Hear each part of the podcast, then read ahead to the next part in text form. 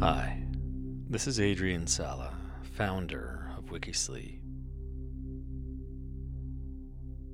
As many of you know, the Wikisleep app is now available for both Apple and Android devices. And I recently updated it, adding some fun features like autoplay for the next episode, sequential play of your favorite episodes, and a timer so that you can set it and forget it while you drift off to sleep.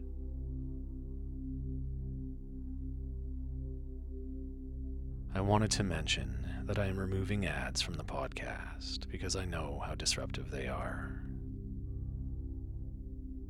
My sincere hope is that you'll go to the app and try it out, where I believe the experience is just better. And as part of that, though, over the next coming weeks, I'll be changing the episodes on the podcast to be closer to previews of full episodes, about six or seven minutes each. If you'd like to hear this and every other episode in its entirety, they're available on the app, and you can access that by visiting wikisleep.com.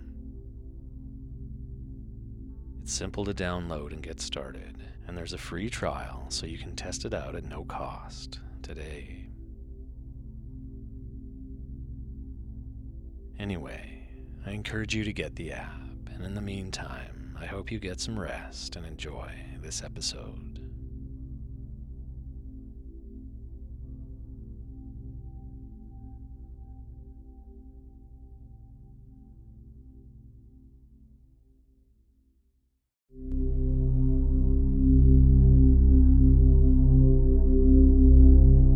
Good evening. I'm Adrian Sala, and tonight I'll be reading to you about Steve Irwin, also known as the Crocodile Hunter. Irwin was an Australian zookeeper, conservationist, TV personality, wildlife expert, and environmentalist.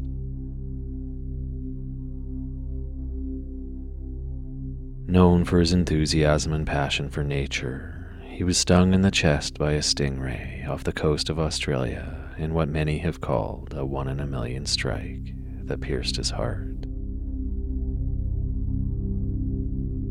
Initially believing it was simply a pierced lung, he died before he reached shore.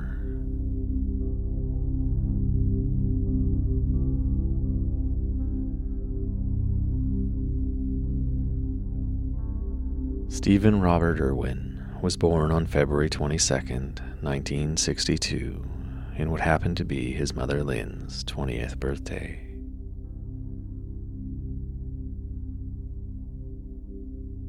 His father's name was Bob, and the family lived in Upper Ferntree Gully, a suburb of Melbourne, in Australia.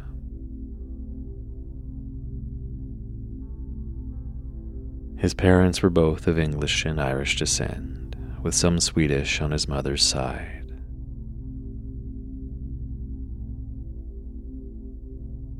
The family moved to Queensland in 1970, where Irwin attended the Landsborough State School and Caloundra State High School.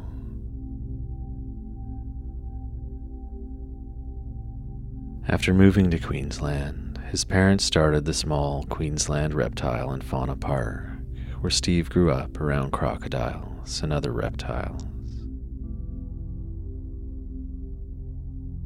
He described his father as a wildlife expert interested in herpetology, while his mother was a wildlife rehabilitator.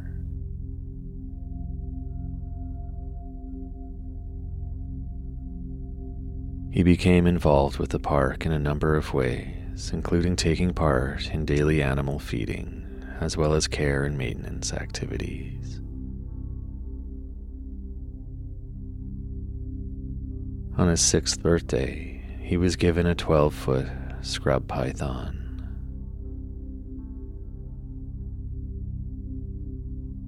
When he was just nine years old, he began handling crocodiles and wrestled his first crocodile under his father's supervision.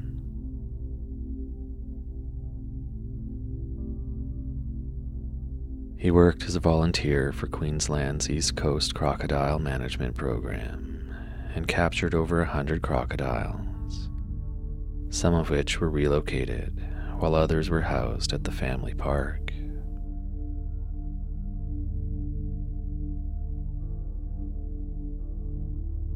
Irwin took over management of the park from his parents in 1991 and renamed it Australia Zoo in 1998.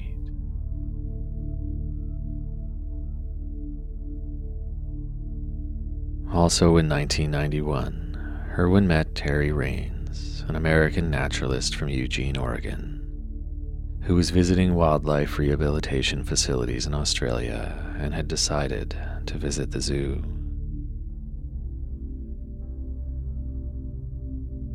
According to the couple, it was love at first sight.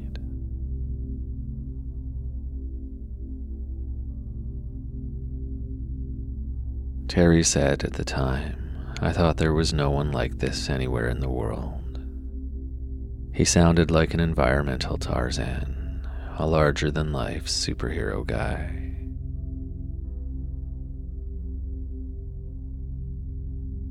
They were engaged four months later and married in Eugene, Oregon on June 4, 1992.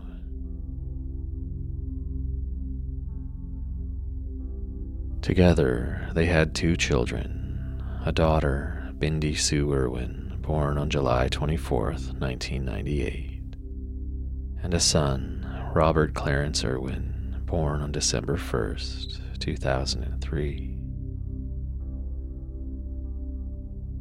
Bindi Sue is jointly named after two of Steve Irwin's favorite animals Bindi, a saltwater crocodile, and Sue, a Staffordshire Bull Terrier.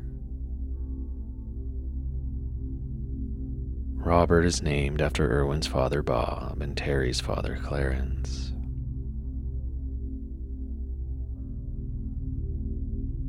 Irwin once described his daughter Bindi as the reason he was put on the earth, and his wife Terri said, The only thing that could ever keep him away from the animals he loves or the people he loves even more.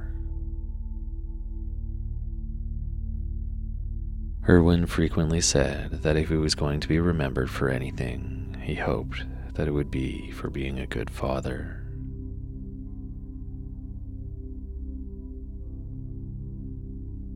Although the Irwins were happily married, they did not wear wedding rings, since they believed that in their line of work, wearing jewelry could pose a hazard to them or to the animals.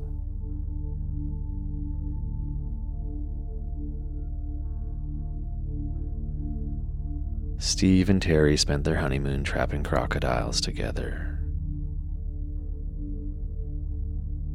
Film footage of their honeymoon, taken by John Stainton, became the first episode of what would become the wildly successful show, The Crocodile Hunter. The series debuted on Australian TV screens in 1996 and made its way onto North American television the following year. The Crocodile Hunter became successful in the United States, the UK, and over 130 other countries, reaching 500 million people.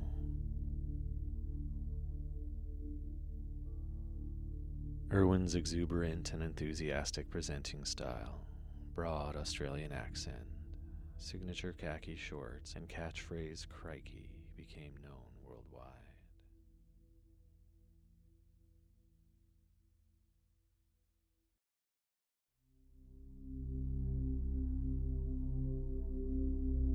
If you're enjoying this Wikisleep story and would like to hear it in its entirety, full episodes are available on the Wikisleep app, where there is so much more to help you get to sleep.